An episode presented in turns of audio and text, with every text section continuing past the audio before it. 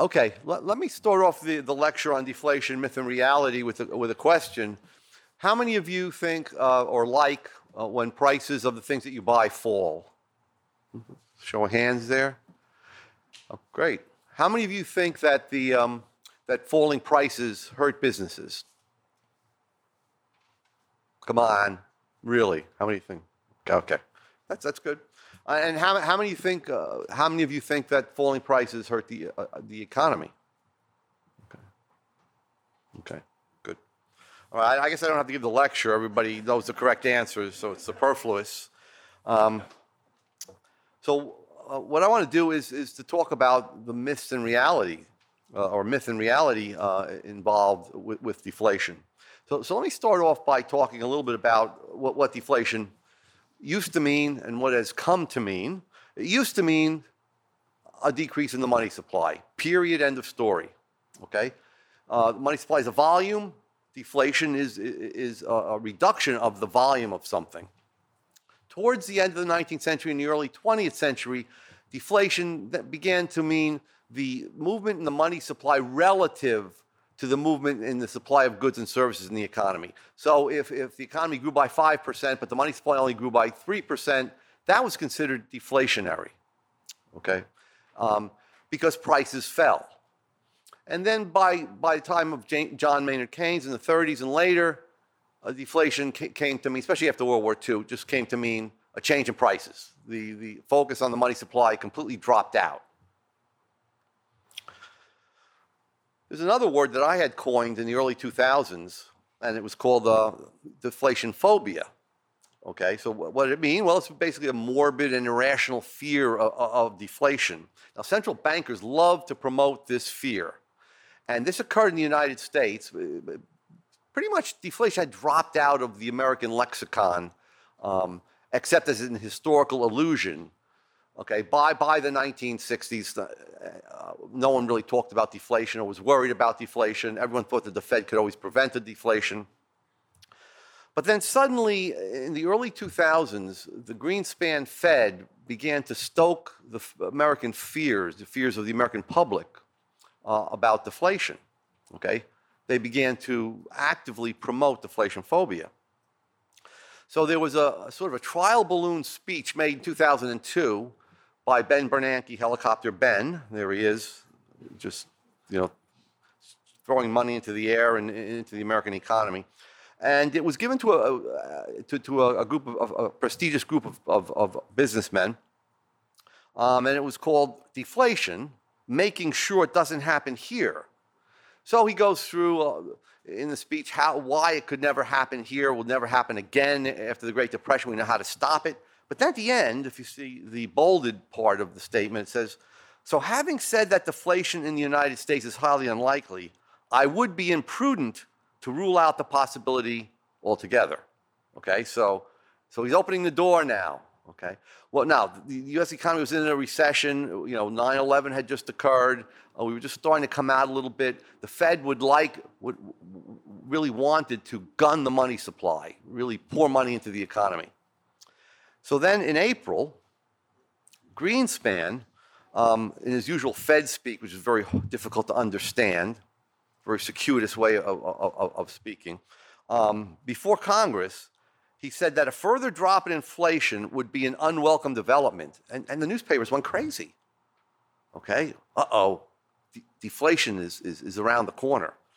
And later on in a press conference, um, in April. He said, We see no credible possibility that we will at any point run out of monetary ammunition to address problems of deflation. Well, who's, who's worried about that? All of a sudden, he's starting to unilaterally um, uh, uh, uh bring into the picture deflation.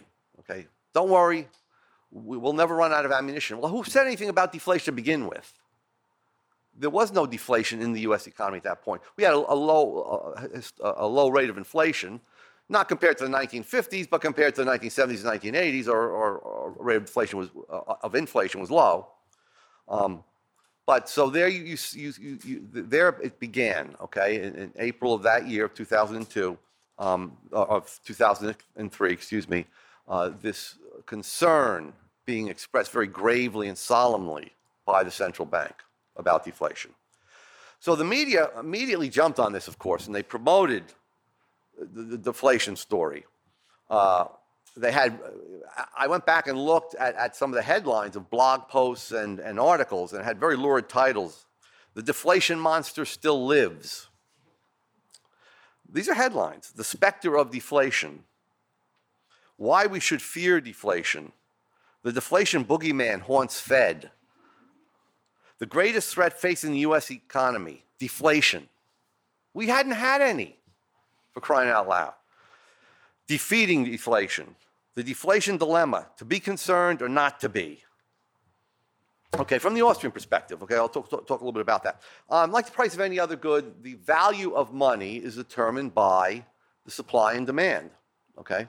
And in the case of, uh, of, the, of, of, of money, uh, an increase in the demand for money can come from two sources. It can come from an increase in the amount of goods and services that people uh, have produced and, are, and want to sell in exchange for money. That's called an exchange demand for money. Or it can come from people wanting to hold more money and exchange fewer dollars for, for goods and services. So in either of those cases, or in both of those cases together, you'd have an increase in demand and an increase in the value of money, because deflation is really just another word for um, uh, uh, the value of, or an increase in the value of money. Sometime in the, in the 19th century, it used to be called an appreciation of money and a depreciation of money. So the bad thing was the depreciation of money, the inflation. The appreciation of money was an increase in the value of money. Okay, so things were looked at a little differently under the gold standard. And of course, we could have an, uh, a deflation as a result, a deflation in the modern sense of a change in the price level, um, as a result of a reduction in the supply of money. Okay, this rarely occurs today.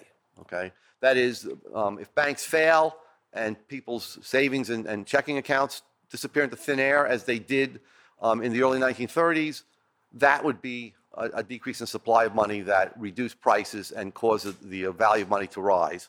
Um, on the other hand, the Fed could decrease the, the supply of money in, in, in, the economy, okay, through uh, open market operations, through selling bonds and absorbing in exchange for, for, for, for bank reserves. Okay, but that uh, we'll, we'll come to that when we, we talk a little bit about the 1920s at the end of this lecture. So, what are the kinds of deflation? Okay, so I've identified a number of different kinds of, of deflation in an article I wrote right after this, this episode had occurred.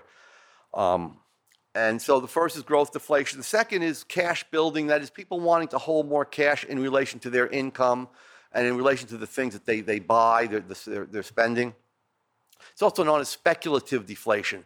Because when people increase their, their, the holding of money to any great extent, it's because they expect prices to fall in the future whether it's households doing the increasing of, of, of, of holding money or, or businesses. Okay? And then a third kind of deflation, which I'm not going to get into in this lecture, what I call, and I, I named confiscatory deflation. That's where governments demonetize, you know, certain types of currency, uh, certain bills and notes, uh, as they did in India a few years back, uh, or where they, they actually prevent depositors from withdrawing money from, or, or put a limit on how much money depositors can withdraw from their checking accounts, okay, and savings accounts, okay. But the first two kinds are sort of a natural outgrowth of the, uh, of the monetary economy, and uh, they're nothing to be worried about. They're what we call benign inflation or good, inf- uh, I'm sorry, benign deflation or good deflation. Um, even Fed economists agree that the first kind of deflation, growth deflation, okay, um, a number of them now are saying that that's a good kind of deflation. Okay. So but, but the majority of economists think any sort of fall in the price level is a bad thing and is malignant and, and is hurtful to the economy. So I want to address the first myth. If the money supply does not grow fast enough, okay, this is the myth, prices will fall and it will stifle or strangle economic growth. Okay, what's the reality? Falling prices are the, the natural effect of rapid growth uh, of economic output due to improving technology and an increase in uh, investment and, and the accumulation of capital. Okay.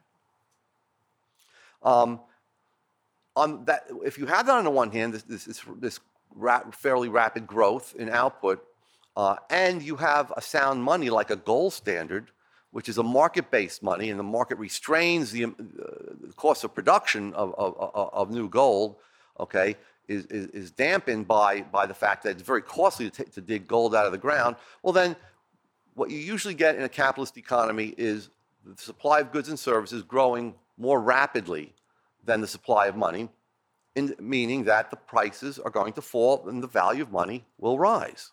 Okay? And that's our experience, as I'll show you in a moment, under the gold standard. In the US and um, throughout the sort of industrial world in the 19th century. So uh, growth deflation uh, is basically caused by what I've, I've just told you. Uh, there's an increase in production supply of goods and services in the economy that's usually called economic growth. Um, it's caused by improvements in technology, which are then embodied in new and better capital goods. Okay? And um, the increased supply of goods represents an increase in the exchange demand for money. People are competing for more dollars. So if the, uh, if the supply of money is fixed and there are more goods to be sold against dollars, then the prices of the goods are going to, going to go down. Um, so um, if, as the supply of gold increased very slowly, we, we found that in the 19th century that prices tended to fall, okay, fairly gently. It wasn't a rapid decline in prices that we faced. So growth deflation occurred in the United States and other market economies throughout the 19th century. And the reason was we had a market-based money, the gold standard. Um, economic growth exceeded the growth of the supply of, of, money in the economy. And this was a good deflation because it was a natural uh, outgrowth of, of the capitalist economy. So just to give you an example, from 1880 to 1896, prices fell by 30% over that period, which is about 1.75%. So even if you didn't get a raise in your, in your salary or wages, a nominal raise, you still had uh, uh, an increase in your real income and your real living standards. Uh, real GDP grew in the face of, of the 30% fall in prices over those years. Uh, real GDP grew by 85% or, or 5% per year. So the 1880s gave us the highest decadal rate of growth in US history. Okay. Um, if we extend the period and go back to 1870, when we began to, to deflate the money supply um, and take, take the greenbacks, the paper money that was um, created to, to finance the Civil War, when, when that was being withdrawn from the US economy, we started in 1870 um, and go to uh, 1898, we find that wholesale prices dropped by um, 34%, okay, a 1.7% annual rate of decline, and consumer prices fell by almost 5%. Uh, I'm sorry, almost 47% or 2.5% annually. So we see the U.S. Is, is really being transformed from an agricultural economy right after the Civil War into one of the major or the, the major industrial power in the U.S. by 19 uh, in the world by 1914. Okay, so um, real gross national product grew during those 20 uh, those 18, 28 years um, by 4.5 percent, and consumption, people's standards of living were growing 2.3 percent every year. And there you can see it graphically. Okay, so uh, if you look at the peak here in 1819, um, that was due to banks uh, creating money, fractional reserve banks creating money um, to, to, finance uh, the War of 1812. Okay, that, that run up in prices. And then when, when, when, when, when we had the Panic of 1819, which Murray Rothbard wrote a book on, um, things began to return to normal and prices fell by 53%. Okay? And then we had uh, around 1860, we had the beginning of the greenback inflation. Those were the dollars that the government printed up um, to finance a civil war, the paper dollars, unbacked by gold. And we had a huge inflation, and then prices fell back to pretty much what they were before the war, okay, by, by uh, 1896 or in 1900. Um, so prices gently fell over time, okay. By 1879, all the greenbacks had been withdrawn, but we still saw a fall in prices. And that was the growth deflation, okay? From, from 1870 to 1879, that was a, a decrease in supply of money that was brought about by retiring the greenbacks, taking them out of circulation and contracting the money supply. But yet, from 1880 going up to about 1896, when we started to get a small gold inflation, uh, we, we had uh, this growth deflation. Okay. okay, so let's look at recent examples of, of growth deflation. We'll take a look at uh, laser eye, uh, LASIK eye surgery, um, TV sets, and um, computers. Okay. Now, all of these industries have, um, have, have, have grown tremendously, and yet prices, as I'll show you, have fallen. Okay, and they haven't fallen by insignificant amounts. They, they fell significantly in all of these industries. So these industries were flourishing, okay, increasing their output, increasing their employment, and so on. Um, so let's take a look at mainframe computers. So a mainframe computer in point uh, in, in 1970, um, an IBM computer cost 4.7 million dollars. Today, PCs are 20 times faster, and uh, they have more memory, and they sell for less than 500 dollars. Okay, that's that's amazing. So the quality has improved tremendously. Prices have have have plummeted. Uh, from eight, 1980 to 1999, prices fell by about 90%.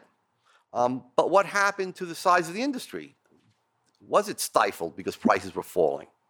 Um, did it have bankruptcies and so on? Well, it had some bankruptcies, but only for in, inefficient firms.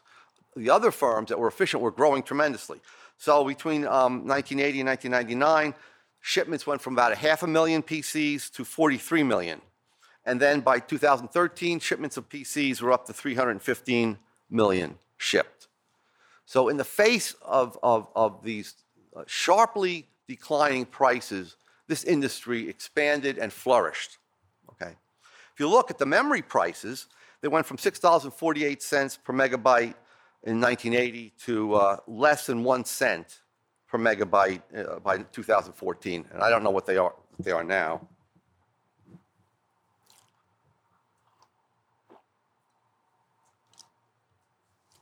And here is a graph showing the decline in, in hard drive prices.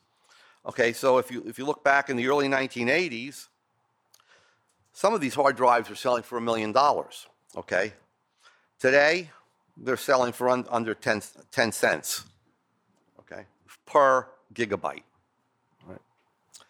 Um, and just to give you an example, graphical example, or a, a, vivid, a vivid example, um, on the left, you see eight 2.5 gigabyte IBM um, disk systems. Okay, so um, the estimated value is six, between six hundred forty-eight thousand dollars and one million one hundred thirty-seven thousand dollars. The weight was four forty-four hundred pounds. It took up a, a large part of one of these walls. Okay. Uh, by 2010, we have um, three micro SD cards, uh, 32 gigabytes, estimated value between 100 and 150 dollars. The weight half a gram. Okay, and then they're, they're even so you get an idea how small they are uh, in, in the right image there. Okay, once again, the computer industry, despite this fall in all of, uh, uh, of the various inputs, prices of, of, of, their outputs rather, um, flourished. Okay, they didn't collapse. Um, HD, let's look at HDTV. In 2004, there were 32 million uh, television sets sold in uh, North America for an average price of $400 with an average size of 27 inches. By 2015, 44 million sets were sold, so an expansion in the industry, large expansion uh, in, in North America. And the average price is $460, but the average size is 38 inches. So the, and the quality was much better, okay? There were more pixels per square inch. Um, but anyway, the price per diagonal inch fell from uh, 1481 to 1210. And during this era, prices of everything else was going up. Okay, so the long-term fall in price of HDTVs, one, an HDTV in Japan in 1990 sold for $36,000. Okay, by 2003, they were between $3,000 and $5,000, and then today you, know, you can get them for, for less than, than $500. Okay, so these are all parts of the economy. Okay, in individual industries, fall in prices does not discourage entrepreneurship, um, the, the, increase in output, the uh, increase in uh, uh, the improvement in technology, and so on. Okay, in fact, it's an outcome of all of these things. And so I'll, I'll give you the last example: um, LASIK eye surgery.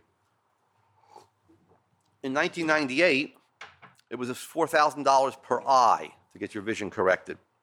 By 2013, it was $300 per eye. Okay? Botox treatment. Notice, by the way, where government's not involved in, in healthcare, where it's cosmetic healthcare, which you know is not insured and the government's not involved in it, um, prices fall. Okay, we don't have an increase in, in, in healthcare costs in these areas of completely elective surgeries and so on, and procedures. So a Botox treatment um, was $365 in, in 2001. And by 2013, it was between 99 and 149 on discount websites. Liposuction went from uh, 1600 over 1600 in 1992 to $999 on discount websites. And again, in the face of inflation, we had a continuing inflation during this period when these prices were falling. So the real prices are falling by even more. Okay, so to, to sum up growth inflation, growth inflation is a way to allow firms who, who, who have cut their cost of production because they're, they're, they're, they're so eager to earn profits to sell the additional output. So as, as the prices of, you know, of, of, of hard drives and all these things, these, these inputs into computers are falling, um, firms are, are, are, are, are, you know, just looking at these high profits that they can earn by selling more of these computers because their costs of production are, are falling. And they're all doing the same thing. They're all, they're all producing more. And in order to, to, to get consumers to purchase more because of the downward sloping demand curve, you have to allow prices to fall. It's a natural outcome of technological improvement and the accumulation of capital. So let's look at the second um, myth about deflation. And that is that deflation prolongs and intensifies recession and turns a mild recession into a great depression. Right. What's the reality? The reality is that deflation is a cure for a recession and speeds up the adjustment of the economy. Okay, um, allows it to recover more fully and, and more quickly. And it also prevents recessions from degenerating in, into, into depressions, as we'll see. So this is um, the result, this sort of, of, of um, what we call speculative cash holding or ca- uh, cash building, is a result of businessmen during a recession noticing that, look, the, the wage rates and other, other types of, of uh, input prices have been bid up above what prices are going to be in the future. So they naturally withhold the purchase of these things, okay, because they're, they're, the profit margins have disappeared and, and they, they're looking forward to losses, okay? So, as, as Professor um, Newman told us yesterday, um, in the case of, of business cycles, at the peak of the business cycle, you have the wage rates being much higher than they were when, when the business cycle, when the boom started, and the, the wage rates are um, uh, because, because the Fed has stepped on the brakes and, and brought about um, at least a, a, slowing down of the increase in the money supply and uh, maybe even a reversal, a contraction of the money supply. Uh, because of that, you have businesses uh, seeing that their prices are falling, but yet these, wa- these wage rates and costs have not, have not yet fallen. So by holding money and, and uh, in a free market economy, what that does by reducing expenditures on these factors of production, it brings down their prices. Okay? Um, so they're speculating that wage rates will soon come down, and they will come down because the demand for, the, for, for, for labor is falling. Now, if, if, if government intervention doesn't counteract that, okay, that will be the natural uh, effect. So, um, so entrepreneurs really are, are showing a preference for holding cash uh, and waiting until wages and other input prices come down, okay, before they begin to invest again. And the more rapidly the prices fall, the, the more quickly investment starts again, and, and the economy does not, uh, you know, decline further into a, into a depression, or what's sometimes called a secondary depression. Um, now, let me just say one thing here. Um, the, the prices will fall further than they, in some sense, need to, or, or, or uh, uh, certain economists, observers believe need to be the case. So, so certain, uh, both Austrian economists and, and especially Chicago economists claim that this additional fall in prices because people are holding money at the trough of, of the recession will cause uh, the recession to deepen. No, it doesn't. What it causes is some prices to deflate, okay?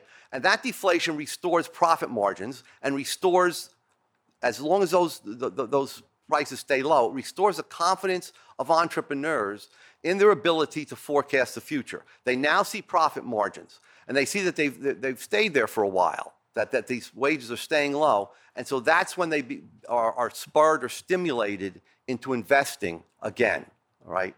So the deflation, you might want to call it a secondary deflation. It's certainly not a secondary depression, secondary deflation is, is exactly what's needed to restore what's, what, what we know is called the, the natural rate of interest, the rate of price margins or differences between the different stages of production, between your product and, and, and, and the, uh, cost, uh, the cost of production of that product.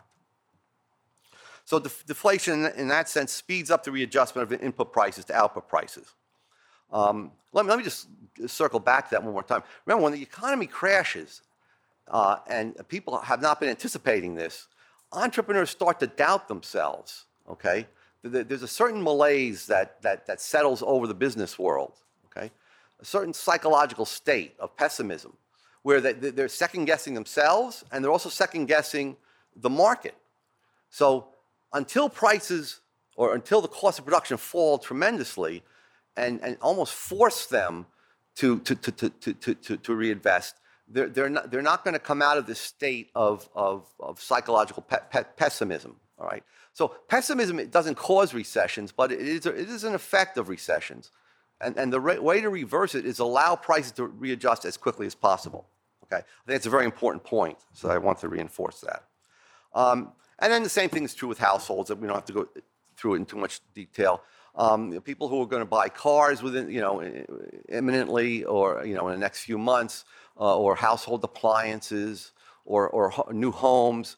Um, once they, they, they, they, become uncertain about their jobs, if, if they don't actually lose their jobs, uh, or they, they have a wage freeze, or their bonuses are um, cut uh, or done away with, they, they will begin to, to, to worry about the future. And in doing so, that to, to, to, um, to respond to that, what, what they'll do is they'll, they'll build up cash. They'll stop spending as much as they have been before. And that will bring the prices down of consumer goods even more quickly and bring, up, and, and, and bring about an, an increase in spending eventually, okay, when, when their confidence returns. So let's look at the um, forgotten depression, okay? And it was, it was actually in some some books and, and, writings was called was called the Great Depression, the Depression of 1920-21.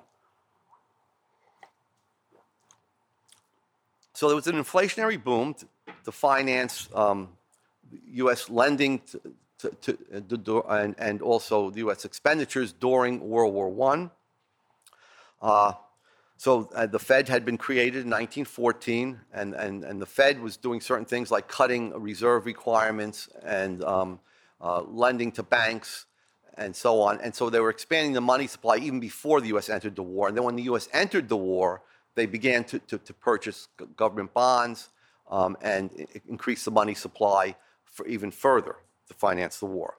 So from 1915 to 1919, uh, the Fed increased the money supply by about 15.5% per year. Um, U.S. prices responded by increasing by about the same uh, percentage per year. Um, and then from 17 to, to 1917 to 1920, you can see consumer prices um, increased by 14.1% per year. Okay. So general prices, consumer prices were all, all, all skyrocketing during this period. And then we got the Deep Depression, all right? Uh, the Fed stopped increasing the money supply, cut back on, on, on its increase in the money supply. And what happened was that nominal GDP, that is total spending in the economy on, on, on new goods and services, uh, fell by one quarter. The economy shrunk to 75% of its previous size in one year. Okay, so from 1920 to 1921, it fell, it fell from total spending in the economy fell from 91 billion dollars to 69 billion dollars. Uh, re, real GNP shrank by about nine percent. That is, 10 percent of the economy just disappeared. Okay, of the real economy. Okay, between 20 and 21, and unemployment reached 15.3 percent in 1921. Okay, so a very high rate of unemployment. Okay, so the deflation was very steep. Money supply grew 2.9% uh, only in 50, 1920 uh, after growing 15% per year up to that point. So the Fed tightened the money supply sharply, okay, and in fact contracted it by 7.5% in 1920. So we had a sharp monetary deflation, okay, and it was, it was deliberate. Uh, and as a result, general prices fell by uh, 16, uh, over 16% in 1921 and uh, by 8% in 1922. Consumer prices fell by 10.9% uh, in 21, 6.3% in 22. So we, we see a sharp decline in prices. In fact, wholesale prices were cut in half, okay, from mid 20 to mid 21. A very sharp fall. Now, these are, are, are, basically commodity prices, uh, you know, that are that are that can decline, that are very very flexible and, and move up and down very very rapidly. Wages fell, so even wages fell by 11%. Okay, nominal wages. And that comes from Jim Grant's uh, book, which I recommend. Um, he's a very good writer. It's written, f- uh, you know, for, for a, a popular audience. Uh, the Forgotten Depression, 1921, the crash that cured itself. Okay. Um, so let's compare the two, two depressions. Um, in the first, uh, we, we got very rapid recovery. Deflation and laissez faire government policy quickly cured the Depression. The Depression ended by August 1921, only 18 months after it had begun. And I wish I had put a, this slide in there, but people, economists in the Fed, mainstream economists, almost there's like 10 or 11 quotes from, from, from these economists who were mainstream or they were uh, Fed economists. They all said that what we need is liquidation. Okay, and, and what they meant by liquidation was that things must be sold at the prices, at market prices during the Depression. All prices must adjust. They were all liquidationists. You know, whether, whether they were sort of left progressive economists or you know, centrist economists or, or economists who were, were sort of more free market. They, they all saw that the road to recovery was, was through liquidation. The only economists that, that objected to this and claimed that it was going to cause the recession to, to, to um, be prolonged was John Maynard Keynes and um, uh, the Swedish economist uh, or Cassel. Okay, and they were the two who wanted to stabilize prices, and and their unfortunately their arguments won out over these other economists. Okay, uh, things really changed in the 1920s, and, and the Fed began to um, follow the advice of Keynes and uh, Cassel, and uh, there was a third economist whose name I forget now. But they were all wrong about the end of the recession, but yet their advice was followed. So the Great Depression, on the other hand, lasted from 1929 to 1940, and we know why. Governments interfered uh, uh, tremendously throughout the economy. Uh, they had minimum wages, forced collective bargaining. Uh, uh, this is the US, just the U.S. We had price supports for farm products. We had the destruction of the gold standard, moving off the gold standard, devaluation of the dollar, monetary expansion, higher taxes, higher tariffs, and so on. So Mises called the Great Depression not a regular recession or, or depression. He called it the crisis of interventionism. Okay, it was a result of government intervention and not allowing the adjustment of the economy to occur, a large part of which comes through deflation. So the very interesting, uh, the Keynesian view, even at the height of Keynesian economics, of, of the 1920-21 depression, um, there's a famous, uh, well, he used to be famous in the 60s and 70s, uh, Robert A. Gordon, who was a, a, Keynesian expert on business cycles. And he wrote a few books on business cycles. It's actually interesting uh, on historical business cycles. And he has some int- very interesting information in those books. Um, but here's what he wrote uh, about the 2021 de- depression. He was, he, he was you know, puzzled by it. He, he, wrote, he wrote, the downswing was severe, but relatively short. Its outstanding feature was the extreme decline in prices.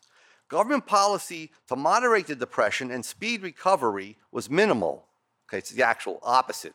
Okay, to amplify the recession, okay, and, and to slow it, slow down the recovery if the government actually did interfere. He, so he goes on. The Federal Reserve authorities were largely passive, nor was any use made of fiscal policy. The federal budget was deflationary, meaning that they actually had a surplus during, during this recession, while the downswing was in progress. Despite the absence of a stimulative government policy, however, recovery was not long delayed. So I, you know, i read the rest of the. You know, he doesn't explain why or what he thinks of it or what, what, why does he think this occurred. Okay, he's just confused by it.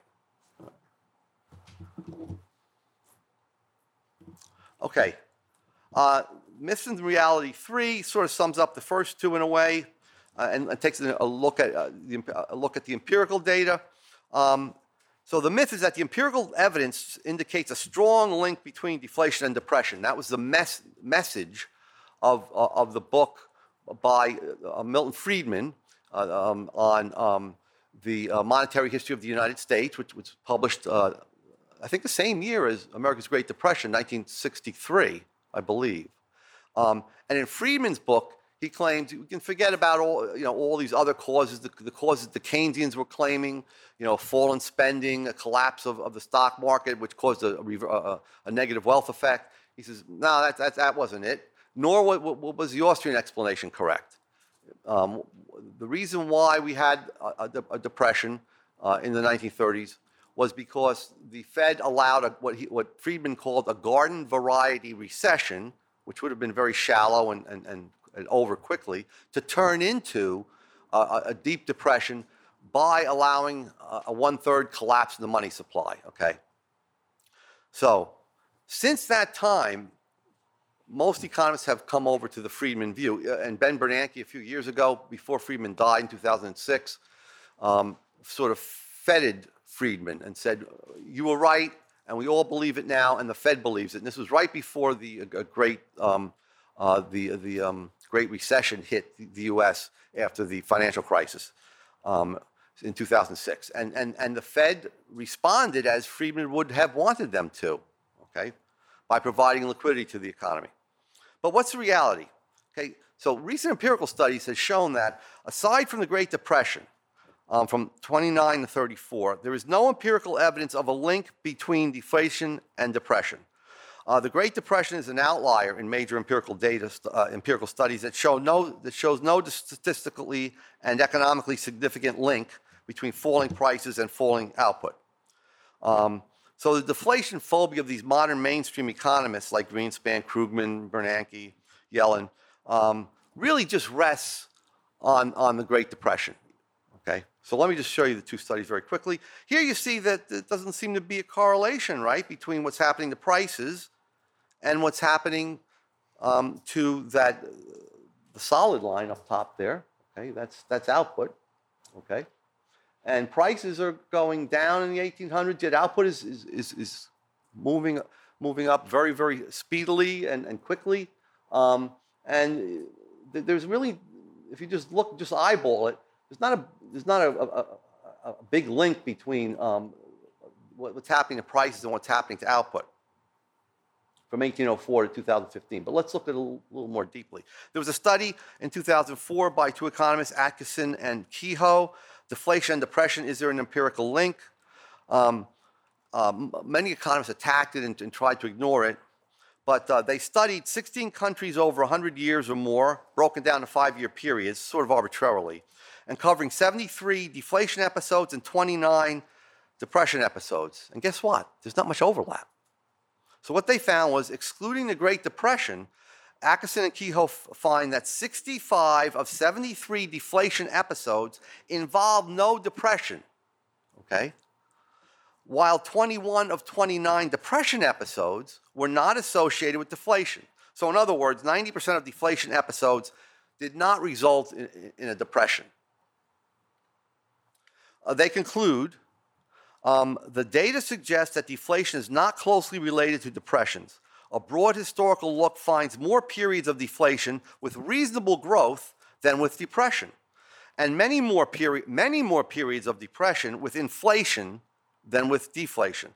Overall, the data show virtually no link between deflation and depression. Now, an even better study was done in, in the Quarterly Journal of Austrian Economics by Pavel Ryska, who has written a, a long dissertation on this, and, is, and, there's much more in his dissertation. He tries to go into micro episodes of, of deflation. But for now, um, let's just take a look at his um, studies of, of, of, of, deflation in general and the link between depression and deflation. So what he studied 20 countries from 1804 to 2015 using annual data, not broken up arbitrarily into five-year periods. Um, there are 3,293 observations in the study, uh, and which have readings for both price and, and output growth. 72% um, of all annual observations saw inflation, and, and 28% saw either zero or negative deflation. Okay, so you have a mix of, uh, uh, of, of, of different data. So you, have, you have many years where there are observations for, for deflation, fewer years, but still a lot of years where there's observations on, on deflation. So, what did they find? The average annual output growth rate for inflationary years was 2.85%, and for deflationary years, 2.73%. Um, the difference between the growth rates, though, w- was not statistically significant at any level of, of significance, okay? Um, nor was the difference in, in the variances, the, the, the volatility of output growth in the two cases. So uh, I'll, I'll, skip over that. We don't get into that. But what's his conclusion? Um, he concludes that the Great Depression stands out as the only episode in the sample with both a, a statistically significant and economically important positive relationship between output and prices. When one leaves out the Great Depression, which represents only 90 out of 2,158 observations, he dropped some of the other observations um, using the regressions, correlations between inflation and output growth in the rest of the sample lose their significance entirely. So that's the regression line uh, for those who've taken statistics. There's zero correlation between output growth um, and inflation. Okay? But if you look at the Great Depression episode, there is, there is correlation. That's the only episode in which there, there is a, any sort of a positive correlation between deflation and depression, which means that all, all of this deflation phobia traces back to this one episode during which the government intervened tremendously and, and, and pervasively throughout the economy. So here, of course, they're mistaking, mistaking a, a garden variety uh, uh, recession for a full-blown crisis of interventionism. Okay, so um, I will stop here. Thank you.